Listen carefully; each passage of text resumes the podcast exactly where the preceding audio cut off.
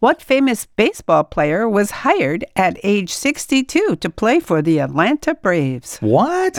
really? This will be interesting. Will it? And how many different professions has Barbie had? a lot of different professions in 60 years' time. I'll bet. Answers to those and other questions coming up in this half hour of The Off Ramp with Bob And Marsha? Smith.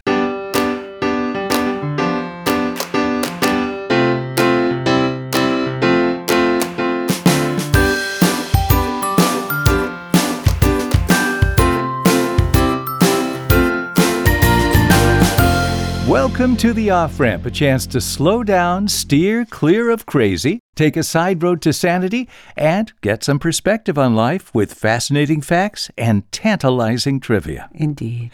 Well, Marcia, that was a compelling opening question you have there. Thank you, That dear. A famous Major League Baseball player was hired by the Atlanta Braves at age 62 to play? Yeah. He asked 20 teams to take him on their roster, and only one responded. This is a famous guy, Bob. Okay. He's a pitcher. He's a pitcher. It's now, see, a pitcher. Yeah. And the year was 1966. Wow, I have no idea. Satchel Paige. Oh, no kidding. Yeah. And why was he looking for employment at 62? Well, that's a good question. Yes. Was it the money? It was the pension. He was 158 days short of getting his pension. His Major League Baseball pension. Yes. Okay. Yes. He reached out to 20 teams, Bob, and nobody hired him except the Braves. He just needed to get on a payroll for 158 days Yeah. and he would make his pension. yeah.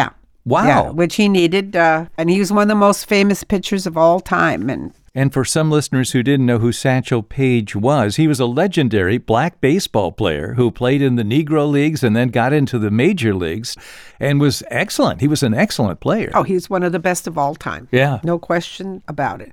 And uh, what's interesting is this is 1966. The Milwaukee Braves team moved in, uh, what is it, about 64 Yeah, to they moved Atlanta. to Atlanta. That was a big controversy. Yeah. And uh, the reason I've got to this story is because Bob Euchre, who is still the voice of the Milwaukee Brewers, he was a catcher back then with the Braves. I was listening to the game yesterday and he talked about playing with Satchel Paige. And I went, huh? How could that be? And it's because he and Hank Aaron both left Milwaukee. The Milwaukee Braves and went to Atlanta when they were sold, and uh, that's when they hired uh, Satchel Paige. Oh, so they both went to work for uh, the Braves as Atlanta Braves. That's Uh-huh. right. And then That's- Satchel Paige was there. He was hired as a part time pitcher and an advisor to their pitching staff. So I don't think he even threw one pitch. But he was there. He was there technically practicing. hired to play. Yeah. If case And they he- wanted to use Yeah, him. he was always on deck and, you know, practicing.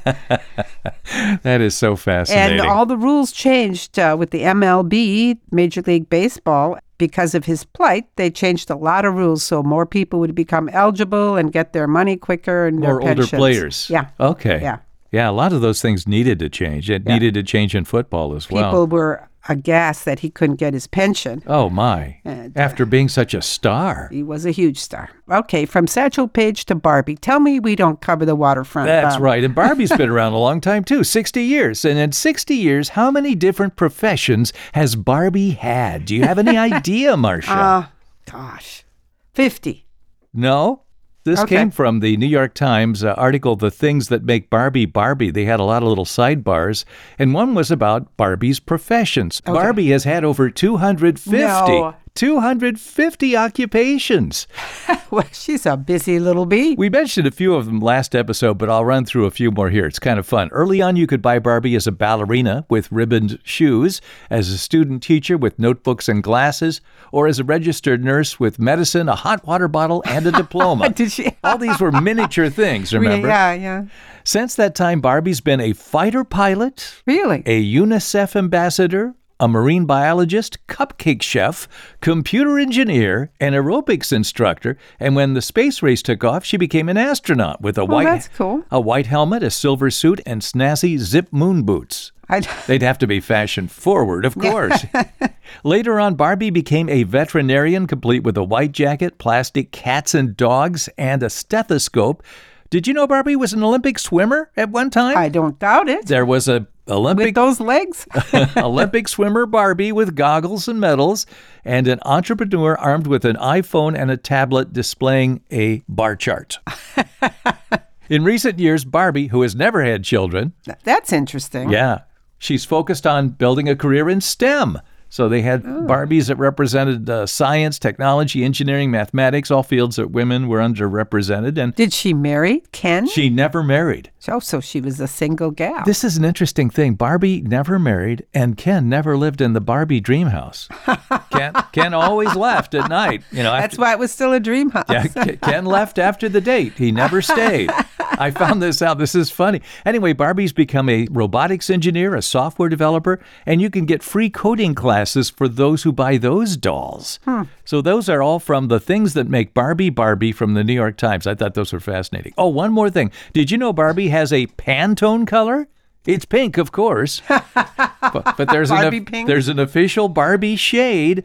Anybody who's worked in advertising or art knows this that all colors are empirically set with Yeah. specific mixtures. Yeah. There is a Pantone swatch 219C which has a shade of pink that was already available but the They Barbie changed and it. Barbie and Mattel and Pantone came together and uh, awarded her that so it's Barbie pink. Well, that's kind of cute. Okay, well, that's that's uh how long has she been on the market? 60 some. Isn't she ready for a pension? 60 odd years. Yeah, there's probably a Barbie pension coming. I, I would think think, so. yeah. Retirement Barbie. It'd be a pink piece of paper, you Yes, know. senior living Barbie. Can't wait for that. Okay. All right, Bob. I was reading Popular Mechanics the other day. Ah, Oh, yes. I always see that in your hands. Okay. Scientists call this GPM 1839. Mm-hmm. GPM 1839? Yeah. GPM J1839 10.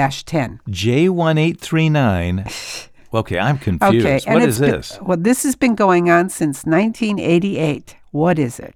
GPM and then all those numerals Yeah. after that? Yeah. I have no idea. Is it a formula? Well, it, It- no. what it's is it? What they gave this name, and it's Aren't you going to give me any clues? uh, not this one. Oh, thanks. It's a mysterious pulsating light that appears in space every 21 minutes really? since 1988, and scientists cannot figure out what it is. Holy cow. Isn't that weird? yes. Some things in the universe shine with constant light, but some beam with light from other sources, and some are large explosions, and some pulsate like a ticking or a flashing. But this isn't like any of those. It just doesn't fit into any category, and they're still looking every 21 minutes on the dot. wow. That's scary. Yeah, it pulsates.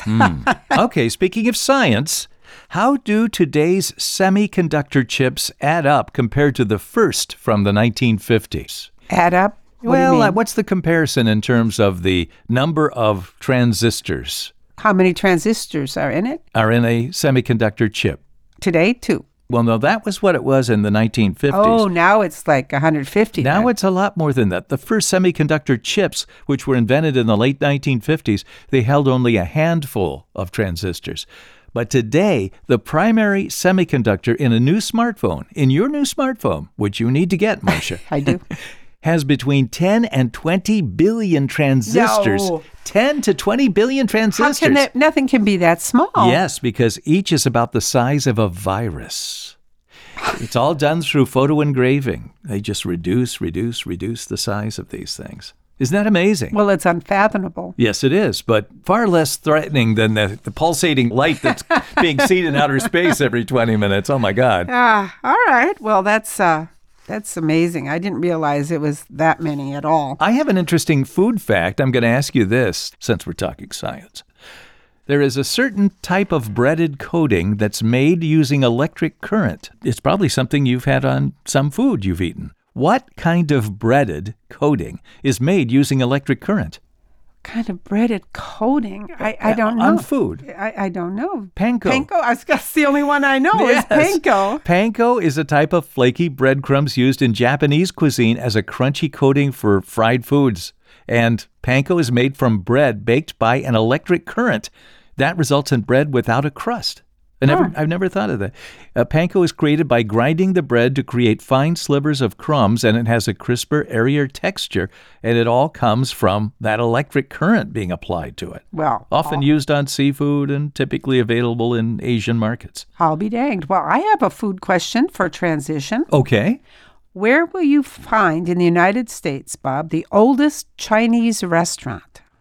The oldest Chinese restaurant in the United States. Yeah. I would say San Francisco because that was where a lot of the early Chinese That's exactly. immigrants came It's exactly what I would have said. to build railroads and so forth. But But, it's but not. It's in Olney, Illinois.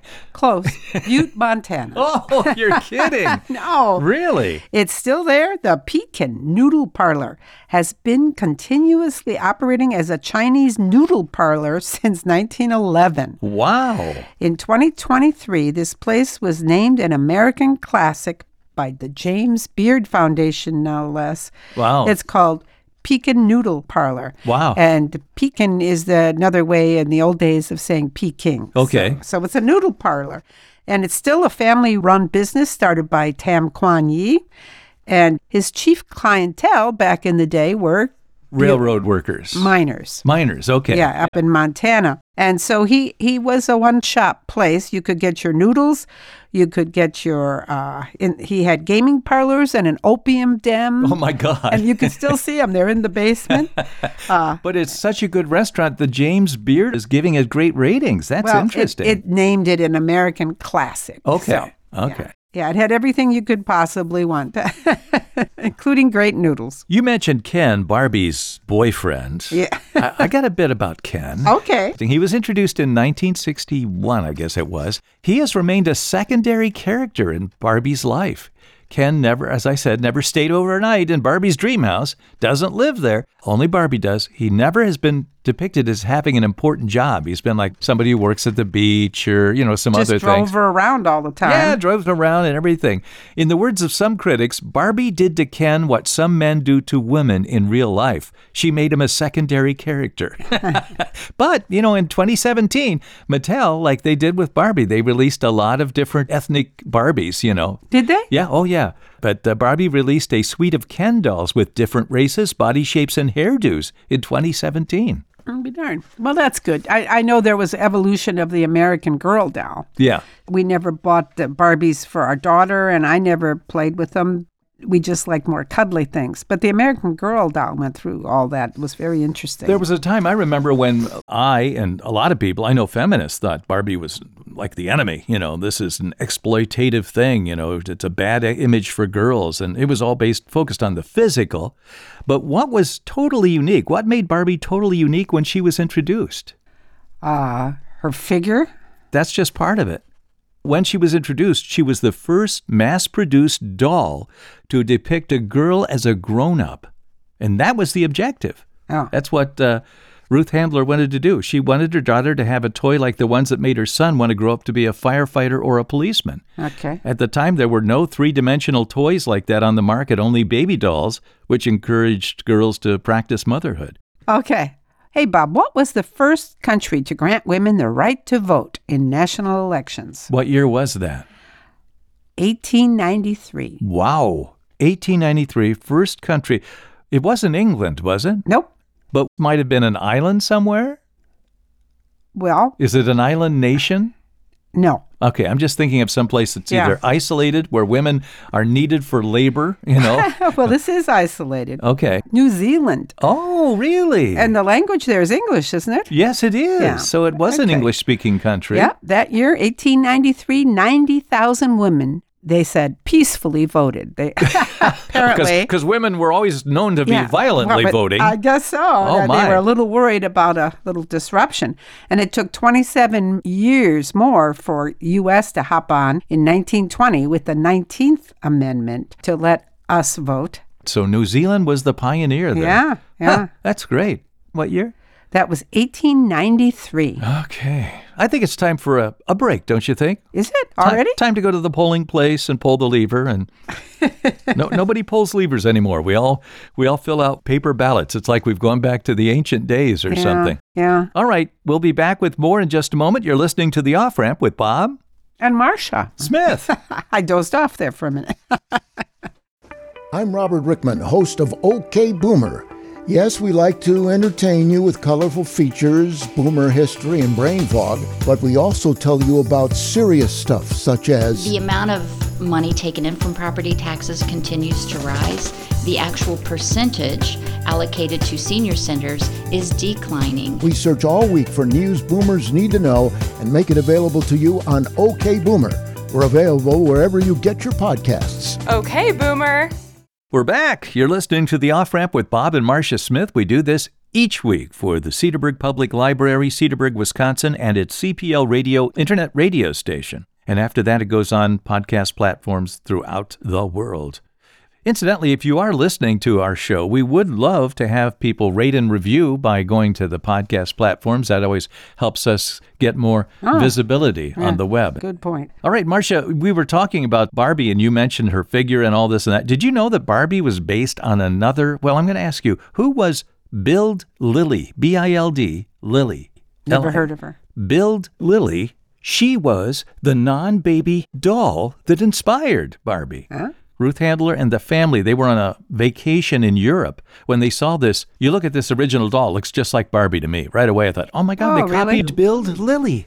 They did copy Build Lily, but they did it, you know, by getting the rights to it. Although there were there was some litigation because the folks who did Build Lily didn't think they got paid enough originally. Uh-huh. But it was a West German doll based on a sexy female comic strip. Build Lily was a young attractive secretary created by cartoonist Reinhard Bluthien and in the comic strip, she was confident, witty, and flirty, and she pursued rich men by striking provocative poses in revealing clothes and spouting suggestive dialogue. In one cartoon, Lily is warned by a policeman she's illegally wearing a bikini on the sidewalk, to which she asks, Oh, and in your opinion, what part should I take off? Oh, for God's sakes.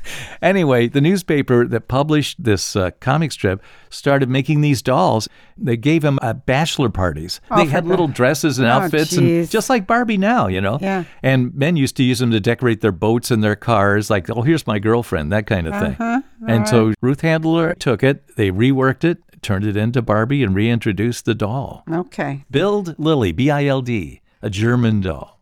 Did you ever wonder, Bob, why we call the Lone Ranger the Lone Ranger if Tonto was always hanging around?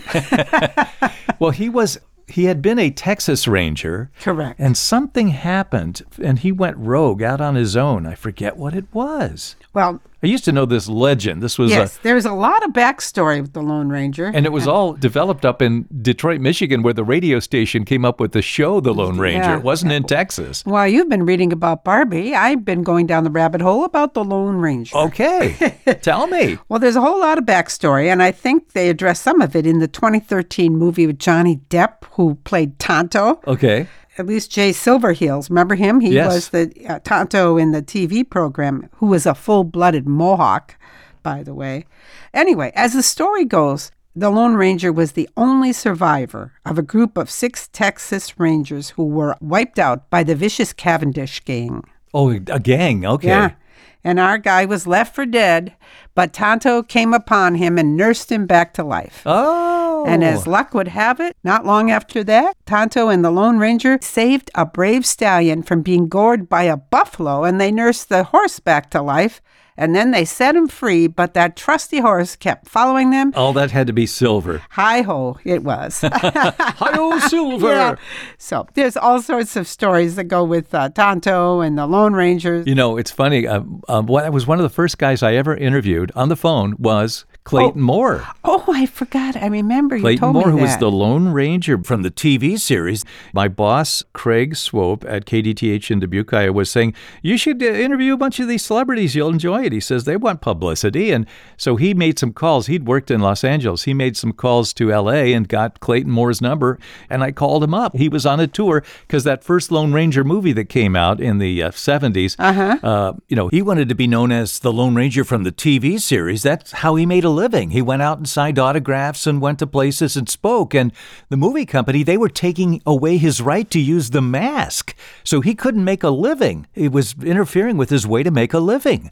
And There was a court case, Oh, and yeah, it I turned out to remember be, that. Yeah, it turned out to be real bad publicity for the movie company, and finally they caved, and then they made him part of their publicity program for yeah. this film. Was he a good interview? He was great, and he had that voice, that raspy voice you Oh. Yeah. can imagine, and he was so true to the character. yeah, was he? Oh, he was, That's cool. and he was so nice to me on the phone, and he he was one of those guys. First person I ever interviewed, and he kept saying my name, Bob. You know, they always would write Yeah. it down. Well, Bob, blah blah blah, and it was great. And then I eventually got a nice autograph picture from him. He'd been a uh, circus acrobat and everything else Really? Oh. as a young man. We'll have to play that someday. Part of that. That'll be fun to play. All right. You talked uh, so much about my question. I got another one now. Okay, sure. Why do bulls have nose rings and cows don't? Why do bulls have nose rings and cows don't? Okay, that had uh, obviously it has something to do with the gender. Uh, is it because the bulls were given nose rings to keep them more docile? Uh, be- Then the cows were females; they were not as violent as the bulls. How does how did it keep them docile? Well, you put a ring through somebody's nose; they're going to follow you wherever you yank them. Oh, y- you yank them. Yeah. That's it for yanking. The term bullheaded came from very cranky animals like bulls who don't always want to do what you want. In fact, rarely do they do what you want. So, to get them to go where you want them to go, they are ringed before they are a year old. Wow. And uh, if they need to get them moved somewhere, they can do it with a rope through their nose. And the bulls follow pretty quickly because they can be led around by the nose. It Oh. would hurt pretty badly if they didn't. Yeah, that's exactly right. That's two phrases, led around by the nose and bullheaded, that come out of that custom. I didn't know that. That's very good. Mm-hmm. Okay, I got one more food question for you today. All right. You've heard of uh, tiramisu. You've had that for dessert. I love tiramisu. Oh, Okay, what's the main flavor of tiramisu? Is it Oh, okay. orange, strawberry, chocolate, vanilla, or coffee? Well, those are all in there or in some degree. I'll say chocolate. No, No. I would have said that too. No. Second chance, Marsh. Oh, okay. Uh, then I'll say coffee. That's it. It's a coffee flavored Italian dessert made with lady fingers, uh, dipped in coffee, layered with whipped mixture of eggs, sugar, and mascarpone cheese, uh, flavored with cocoa. Yeah. Did you know that's a relatively recent dessert? No. Uh, We never heard about this when we were growing up, and that's because there was very little mention of it in cookbooks before the 1960s. It made its first appearance in print in Italian in 1980 and in English in 1982. Huh. Well, now I know why I can't always get to sleep after having tiramisu. 'cause I- it's got coffee in it. Okay. Okay, years ago, we saw that recent documentary on Paul Newman and um, Joanne Woodward. Joanne Woodward. They were interviewed by Edward R. Murrow back in the day when Uh-huh. they were, you know, they're big stars in the 1950s. Uh-huh. What was the one story Edward R. Murrow wouldn't let them tell? Oh, really? Yes. Oh, how they met? Because he was married at the time? No, No. Um, I don't know. it was a story about their bed. Paul Newman and Joanne Woodward had bought a huge bed from a New Orleans brothel Oh, yeah? shortly after they were married, and they wanted to tell this colorful story of the bed on the TV show, but Edward R. Murrow wouldn't let them do that. Too uh, racy, huh? This is London. This is not your bedroom. That's right. But that would have been interesting. have been interesting. Yeah. Okay. Remember the old movie Birdman of Alcatraz? Yes. Burt Lancaster portrayed Robert Stroud the Birdman, but who was in the cell next to him? What future TV star? Was he a heavy set guy? He was a big guy, had a distinctive look to him. Yeah. I don't know. I can't remember his name. Telly Savalas. Oh, that wasn't who I was thinking. of. Yeah, he played the convict in that 1962 film, and then of course he became Kojak on TV. Kojak. Oh, it was a K. I knew it Love had a you, K. baby. Yeah, he always had the popsicle and everything. All right. Yeah, but he was uh, he was in that movie. Okay. Didn't know that. Why do we say something worthless is for the birds, Bob? Oh, that's for the birds. Mm. That's a good. That's exactly how they say it. That's for the birds. you know, you used to see that more in the old movies. You know, like in the 30s, people would say things like, "That's for the birds." Uh huh. Usually, they're from Brooklyn for some reason. I don't I don't know the answer to that, Well- Marsh. In the days of horses in the streets before cars, Okay, horses would leave uh, behind a fair amount of nature deposits. that's right. They did their quote business in Yes. the street. These deposits carried a lot of undigested oats, which birds like to swoop in on and dine on. Uh huh. And the people of the time coined the expression for the birds as meaning anything of the same value as those horse droppings. In poop. Yeah. That's for the birds. Yeah, so that's I what- get it now. Yeah, isn't that interesting? I had no idea. yeah. I love origins. I do too. You have something else you I want to do add have to the- something else. Oh, please share.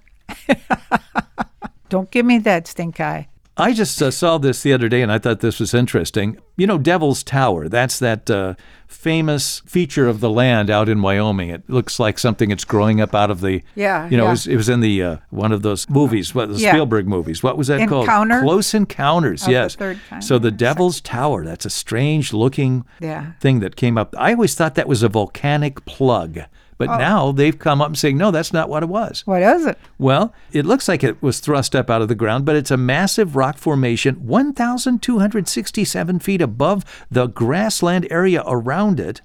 It's believed that the rock is made of magma, that's molten rock, but it's no longer believed to be a volcanic plug. They think instead that the, the rock around it eroded away because it is an igneous rock and everything else eroded away. It's believed to have formed one to two miles below the Earth's surface, and starting between five to ten million years ago, it began to be exposed gradually through the process of weathering and erosion. I was going to say erosion. So, how much is still underground? Everything around it was is gone. Yeah.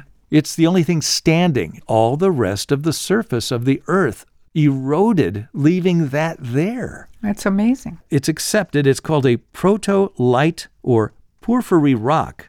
The surrounding softer rock was stripped away. I, it's just, uh, it's amazing. Well, by the way, where did it get its name, Devil's Tower? They think it may be a result of a bad translation. Oh, yeah, from Indian translation? That's right. Wow. What is it? The site was known by the Indians as Bear Lodge. That's what the Native Americans Uh-huh. called it. And they think it was associated with bears rather than evil spirits. It's suspected a bad translation led the men to confuse the word for bear and bad God. So they Oh, okay. confused those two. Yeah. So Well, that's, that's a- happened more than once, huh? So because it was bad God, it was- must be the devil. It's a devil's tower there. okay. Do you have a thought for the day? Yes, I'd like to end with a couple of quotes on perseverance, Bob. Okay. First one is from Mary Ann Rodmacher. What? Mary Ann Rodmacher. Who's she? I don't know. Okay. Marianne Rodmacher. It sounds like a fake name to me. Okay. Okay. Anyway, she said, courage doesn't always roar. Sometimes courage is the little voice at the end of the day that says, I'll try again tomorrow. Well, that's that's true. Isn't that Sometimes nice? it does take that little voice for courage. Yeah. Okay. It, Thomas Edison. okay. Many of life's failures are people who did not realize how close they were to success when they gave up. Oh yeah. Well, he he was good with those kind of bromides about. Oh, yeah. uh, Keep success trying. is uh, 99% perspiration and 1% inspiration. Yeah, I lots love of that. failure before you have a success, and that's what the quarterbacks or the great uh, uh, Great athletes. and great athletes say. I had to fail so many times before I became a champion. Yeah. That made me a champion. Yeah. All right. Well, we hope you're a champion and you champion our show. If We would like you to rate and review us, if you would, please, if you're so inclined, on the podcast platform you listen to us in. Uh, this would be uh, very helpful. And we want to also invite you to submit any kind of questions if you'd like us to try to stump one another with. Just go to our website, theofframp.show, and scroll all the way down to contact us, and you can do it there. And we'll do it here when we return. I'm Bob Smith. I'm Marcia Smith. Join us again next time when we bring you more fascinating facts and tantalizing trivia on The, Off Ramp. The Off Ramp is produced in association with CPL Radio Online and the Cedarbrook Public Library, Cedarbrook, Wisconsin.